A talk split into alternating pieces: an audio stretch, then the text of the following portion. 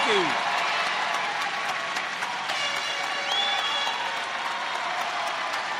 Thank you very much.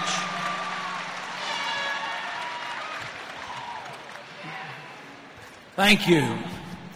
Thank you very much for that very warm welcome. It's a delight to be here.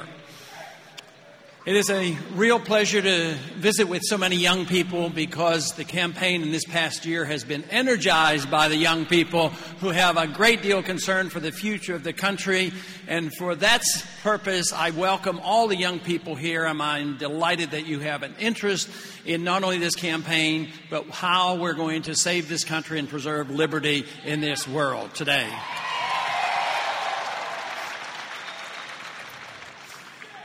Yes, I, I was raised in Pittsburgh. Uh, my family, my family was a Christian family. I was raised in a Christian home, and there were two things that were taught: Christian values and the work ethic. And uh, during that time, at the age of 14, I committed to Christ as my Savior.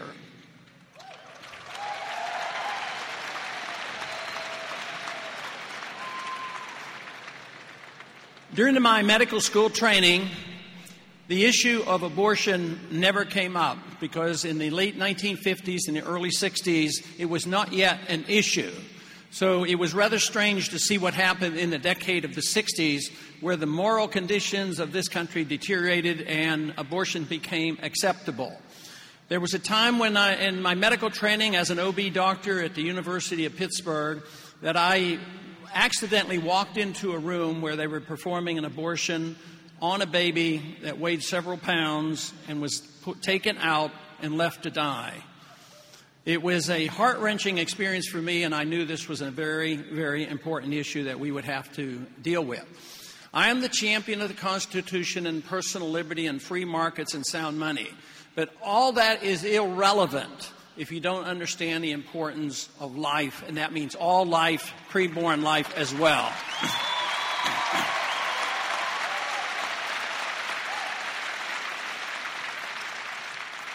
I have, a, I have an, a bill in the Congress. It's called the Sanctity of Life uh, Resolution. And it's a program for my way of stopping abortions.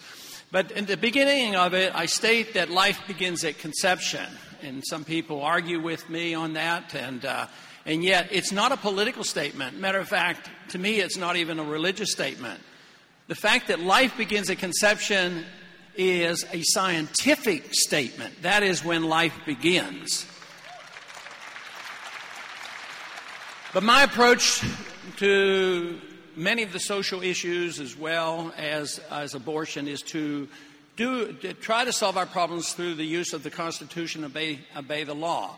So, the Sanctity of Life Amendment addresses this problem by taking away the jurisdiction from the federal courts. This, this can be done by a majority vote of the Congress and a signature by the President. So, if we had done this five or ten years ago when we had more control of the House and the Senate and the presidency, we could have stopped literally millions of abortions. There's nothing wrong with trying to change our courts, which we will and have to someday, but that's a long term problem. Amending the Constitution is a worthy project.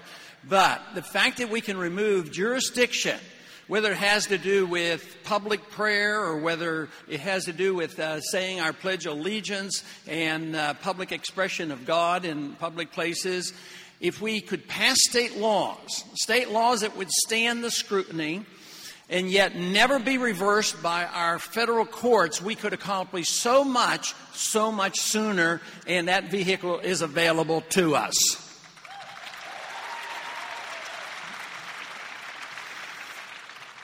One of the reasons I think the young people have flocked to our campaign is we do talk about financial conditions of this country and what you as a next generation are inheriting. You're inheriting a big problem. It's a financial problem and we've gotten ourselves into this mess because we've done but one thing.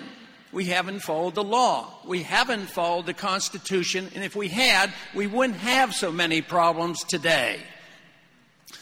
We,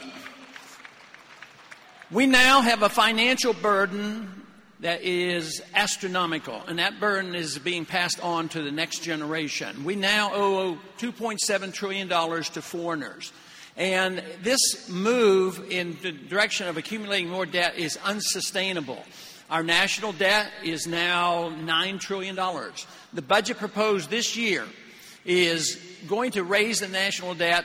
It's already admitted it could be $600 billion, and it'll probably be more because we're moving into a recession. The point being is that you, as a young generation, are inheriting a problem that will take some hard work to deal with. And that means that we have to look to what it's like to have a free market economy and sound money. Because if we had that, we wouldn't have these, these conditions that we have today.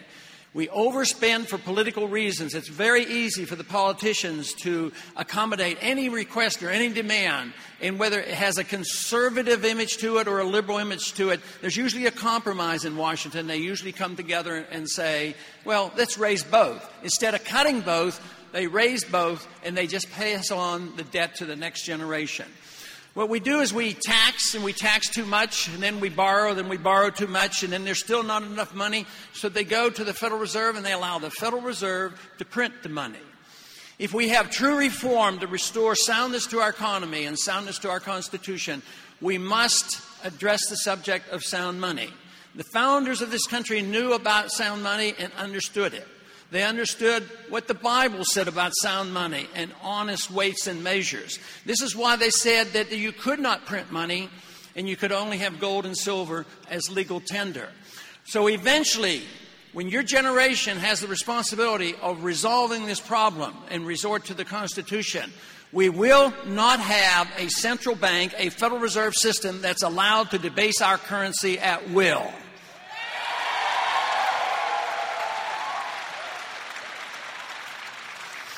And then again, if we had a proper sized government and we followed Article 1, Section 8, and the government was very limited, you know, we wouldn't need very much taxes either. At least at the federal level, there would be very minimal taxes. Which means then that we could give serious consideration and we must someday repeal the 16th Amendment and not even have an income tax.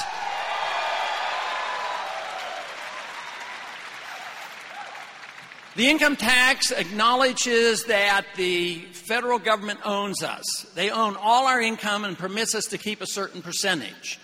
And it is for this reason that governments feel like they can tell us what to do and how to spend our money and give us our money back only under certain conditions. And this is why I think it's so important to have minimal government so that we have the incentives to work hard, take care of our families, and keep the fruits of our labor. This is the system that is the only humanitarian system that will take care of the maximum number of people and have the best equitable distribution of wealth. That is free markets and sound money and personal liberty. When we resort to welfareism and socialism and all these other government interventions, we end up with diminishing productivity, diminishing the wealth of the country, and actually depending on the government for all our resources. But the whole problem is government produces nothing. All they can do is take from one group and give to another. And we've been getting away with this for a long time. We've been getting away with this for quite a few decades. But now we've, running, we've run out of wealth, the currency's under attack, and our productivity is going down. We have been able to print money because we've had the reserve currency of the world, and we've been able to export our money and buy goods and services. So, what happened? Our good jobs went overseas. So now we're less productive than ever before. And what we need to do is restore confidence in ourselves that freedom works. Freedom not only is popular, it really works if we allow it to.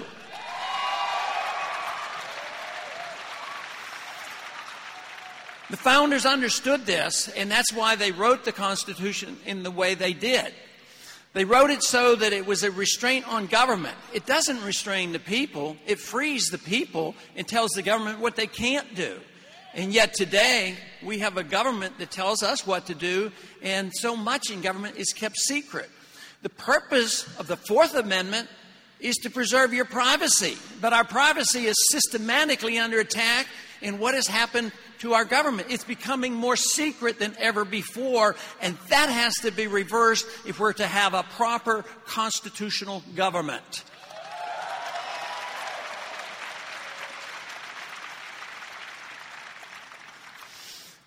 Today, we face a serious problem financially, and we have to look at where the money is going. We have overextended ourselves overseas. There is no doubt about it. We now maintain an empire. And we can't afford it.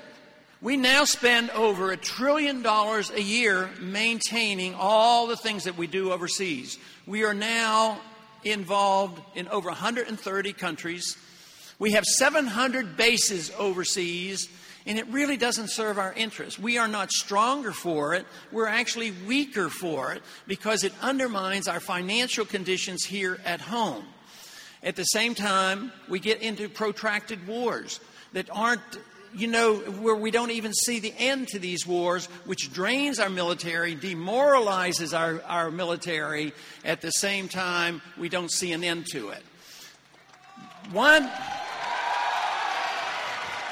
The solution, the prevention is that we should never go to war without a declaration of war as according to the Constitution.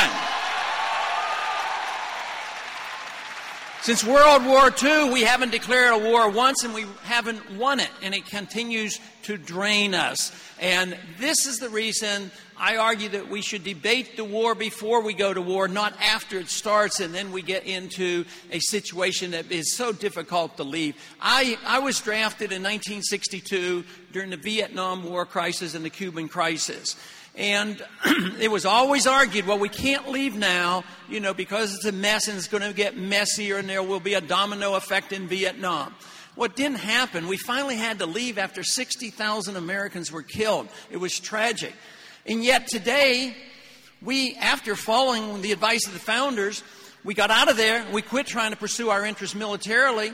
We started talking to the Vietnamese. We started trading with the Vietnamese. We started visiting and investing in Vietnam, and they come here and we talk to their president, and now they're westernized. We did that in peace, not in war. So the founders are absolutely correct. Their advice was to stay out of entangling alliances, stay out of the internal affairs of other nations, but always be willing to talk and practice diplomacy and to get along with people.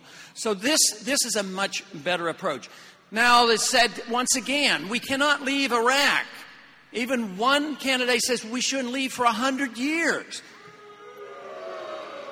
But how, how are we going to stay for a hundred years? There's no money. You know, even if you thought it was a good idea, it isn't, as far as I'm concerned, a good idea, but it won't work because we're running out of money. So the solution is to our financial problem so that we can take care of the people here at home that are in need is we have to cut somewhere, and I would say the easiest place politically to cut is the money we spend overseas. So we have to start bringing our troops home as soon as possible.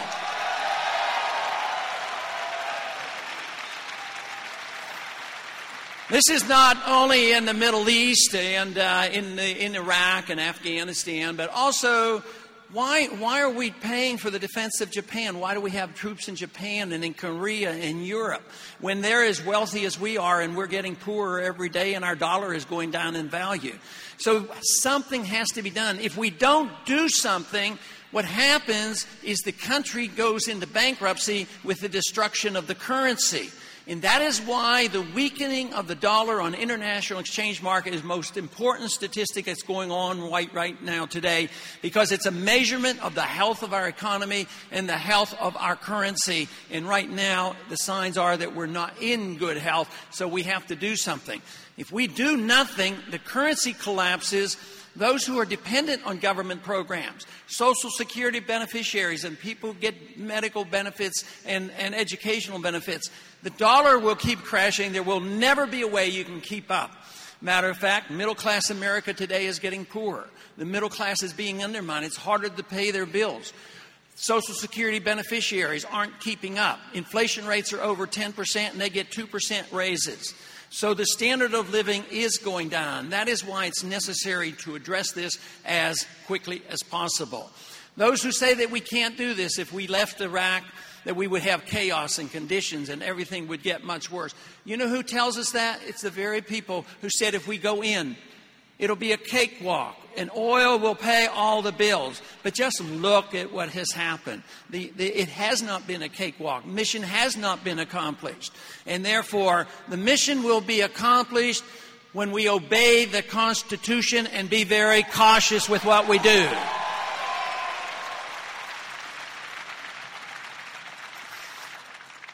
Not only are the economic consequences of extending ourselves too far overseas a serious problem. But another condition ha- uh, happens when we're in perpetual war, and we're told this war is going to go on endlessly. But what happens, it softens our resistance as a people against the encroachment of our personal liberties here at home. And this is historic, whether it was the, whether it was the uh, Civil War, or World War I, or World War II, or even Korean War, the American people, as other people have, they've always said, well, conditions are bad, and we have to sacrifice our freedoms, and therefore we have to go along. But you know, we were warned about that, and I have come to the firm conclusion that to be safe and secure in this country, we should never have to sacrifice any of our personal liberties.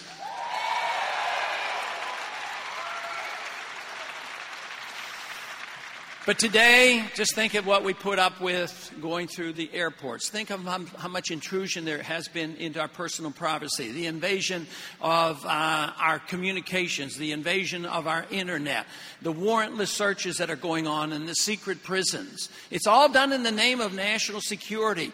Yet, you know, if you have a problem with some criminals who use guns, we don't register and take away the guns of innocent people. And this is what's happening today.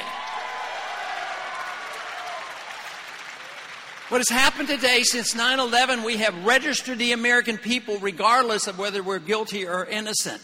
And today, we are now well moved into this condition of accepting the national ID card with a number stamped on it.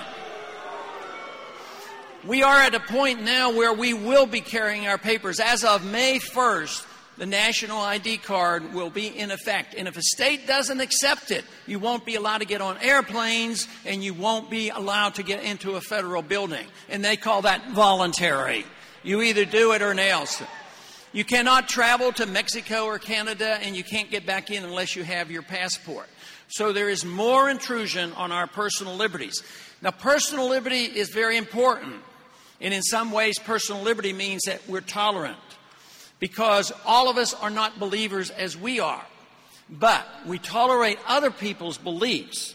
But if we give up on the First Amendment and we give up on the importance of protecting our liberties, our liberties will be justified, and that's why we have to have a very clear understanding of the protection of our personal liberties and our religious liberties as stated in the First Amendment.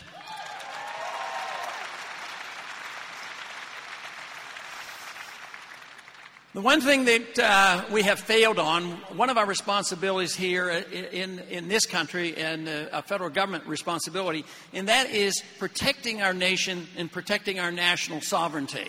And here today, we have less concern about our borders than we have about the borders overseas. So I would say that we should spend a lot more time dealing with adequate protection and, and uh, on our borders and not encouraging, as we do through our economic system, encouraging illegal immigration. That we cannot sustain.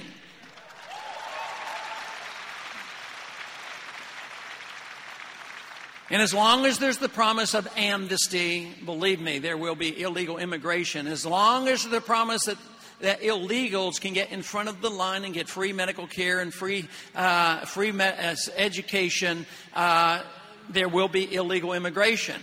If we had a healthy, thriving economy, and uh, the, the immigration problem, I believe, would be minimal because there's no reason why we can't be generous. We have been generous in the past. It's because of the deterioration of our economic system that when people see individuals coming and they know they're illegals and they're on food stamps, they're in the schools and they become an economic burden, that is where the resentment builds. So, immigration is related to our economic policies, and the worse the economy gets, the more hostility there will be. And the last thing we need is to have to have this conflict and worry about how to deal with illegals. What we want to do is have the healthy, thriving economy so we can be generous and open with our immigration pro- uh, pro- programs. But when when we look at national sovereignty, we also see a move in this country toward a North American Union. I strongly reject the idea of a North American Union. I believe that we should defend national sovereignty. And if we want to really protect national sovereignty, we would talk about some of the international entangling alliances that we're involved in. I see no benefit for us to be in the United Nations.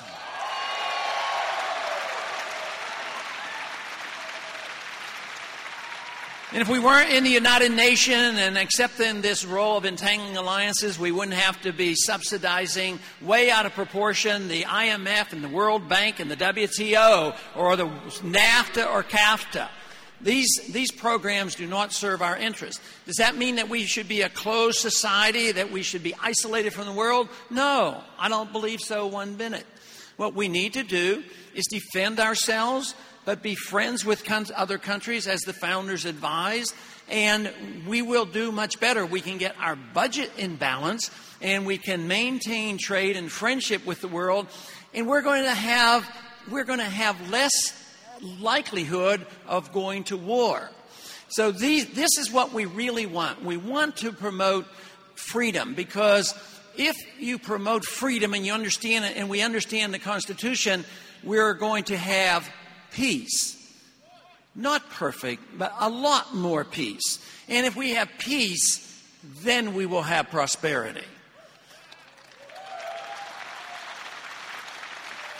If we don't understand freedom and we end up in more wars and constant wars and attack on our liberties, we will not have prosperity. And that is what we're facing, and that is what the next generation is inheriting. And it's not their fault. But what we need to do is devise a system where we can develop a transition. I'm talking about saving hundreds of billions of dollars in the various programs. Do we really need a Department of Education? Does that help us in any way? There's a place to save a lot of money. If we saved an adequate amount of money, we could actually get the budget in balance, start cutting the deficit, restore confidence to the dollar. At the same time, we can still take care of the people in need that we can't just put out in the street.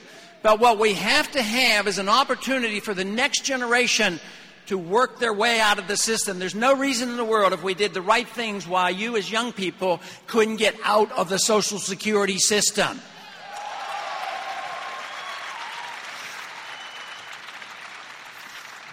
The Social Security system is not viable. There's no money there. But we are obligated to do our very best to take those, take care of the individuals who are dependent on Social Security. But the runaway inflation will make it impossible unless we get our budget under control. But eventually we have to move away in the same way on, on the monetary system.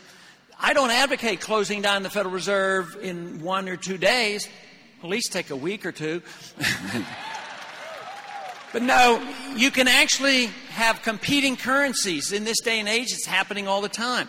Why don't we have this astoundingly new idea? Let's just legalize the Constitution and have competition.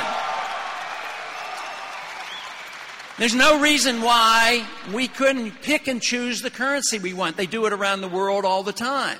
And the Constitution says gold and silver should be money. And we could do that, and then if uh, sound money does better than paper money, then uh, maybe the Federal Reserve will be put out of business. So there are ways to work these programs out. The same way, the educational system. I don't like the federal government involved. We, we passed a massive bill just yesterday dealing with a lot more money going into the federal control of, of education.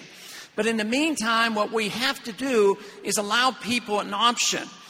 I'd like to get rid of the whole tax code and the income tax, but in the meantime, what I would do is if you're in private schools, if you're uh, supplementing even uh, somebody in public school or your homeschooler, that you can get all your money back off your tax return to take care of your own needs, and you would be in charge of your education.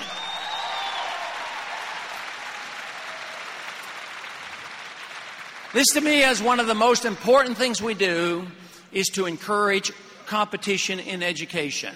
That is why this university is so important because you truly are, you know, the competition against the establishment. Ultimately, the solution to our problems will come through education. We as politicians offer very little. Politicians generally are a reflection of a prevailing attitude. And this university, in these few decades, have had a tremendous influence already.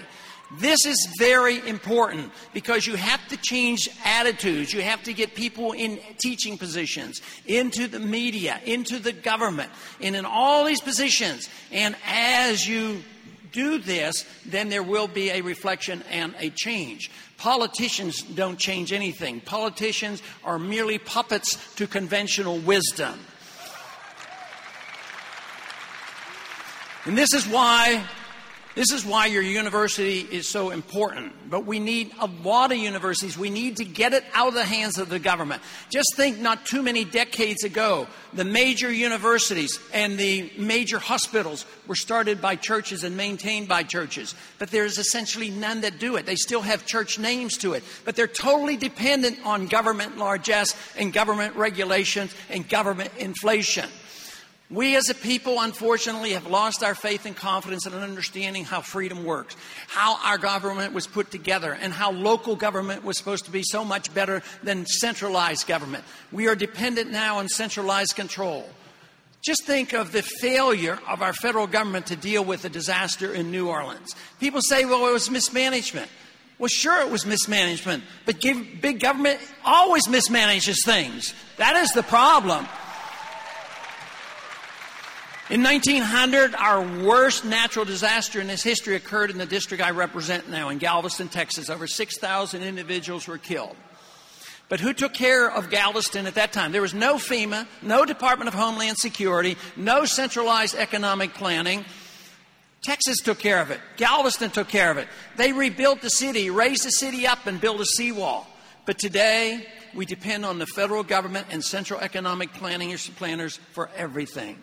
So it is time that we have revived once again the spirit that made America great and understand how it works because it can work and it should work, and that's our only option.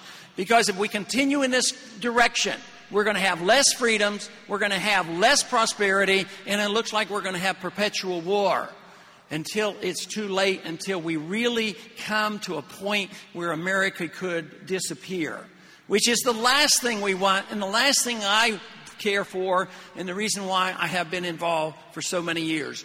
30 years ago, when I first got involved in politics, I, I tell you what, the message was not, uh, you know, well understood. There were only a few. There was no internet. There were very few colleges, and this college, I imagine, was just barely starting. Conditions today are so much better, so different, so much more enthusiasm. This last year has been really an enlightening experience for me because of the enthusiasm, especially of, of the young people. In Washington, D.C., I can't say that. It hasn't been reflected in Washington, D.C. So you as a generation have a great burden placed on your shoulders because it is going to be necessary to move things along rather quickly. And things do move along much quicker today than it used to be.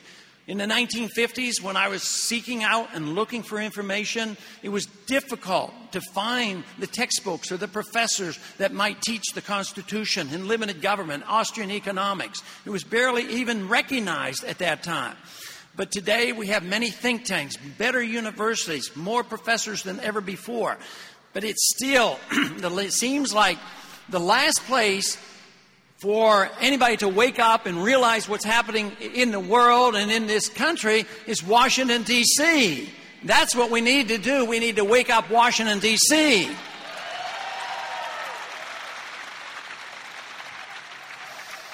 You know, the wonderful thing about the, the Constitution is that it's unique in, in all of history.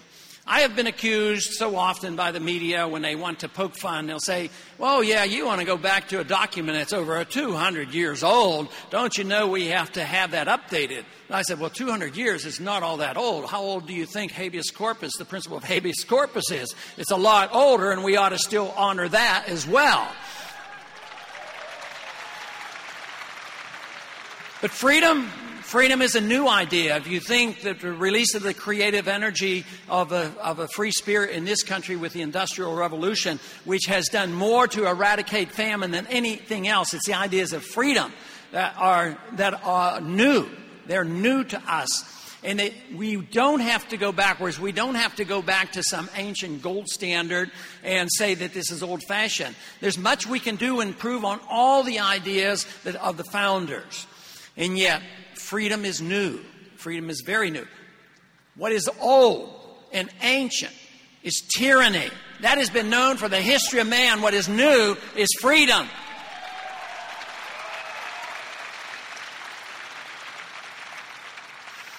But freedom is unique because it brings us together, because we want to change the world for, through freedom and opportunity and through persuasion and through our church and our family and friends and neighbors and local government. And it is open for that. It, allows us to do this. But the opposite, when you adhere to socialism and central economic planning, everything goes away and goes to Washington D.C. or the United Nations, and we lose and we lose control. This is the problem that we have and that we have to face. We have to see that freedom is the issue at hand. Liberty is what the founders wanted and that they understood. This is why we fought the revolution. It was one revolution unique in all of history because after that revolution, the people actually ended up with more freedom, not less. All other revolutions generally deteriorated and the people ended up with less. And today, I believe we're at a point now where we have undermined all those benefits. So we are indeed being challenged. But we have every reason in the world to be optimistic. Our traditions are great.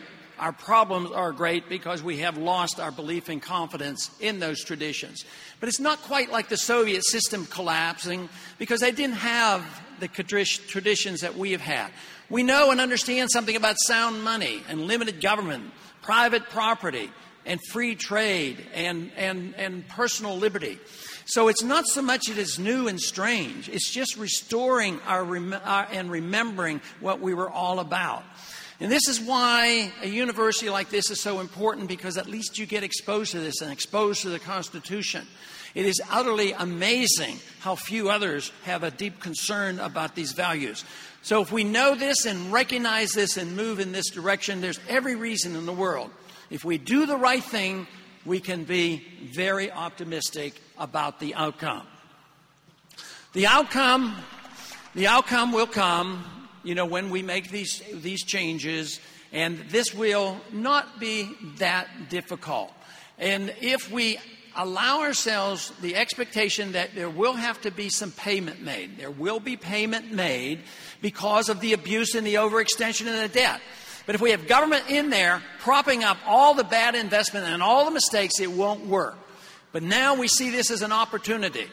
I am much more optimistic today than I was one year ago because I have seen so many young people rally behind this message and rally behind the beliefs and the traditions of our Constitution and what has made this country great. So it is only keeping up with the momentum and seeing that what has been revived in this past year is only the beginning of what is so important today. Important today, not only because for practical reasons, but for economic reasons and for the cause of peace. It is the cause of peace that is so important to us. And standing together, we can revive all the greatness of America. Thank you very much.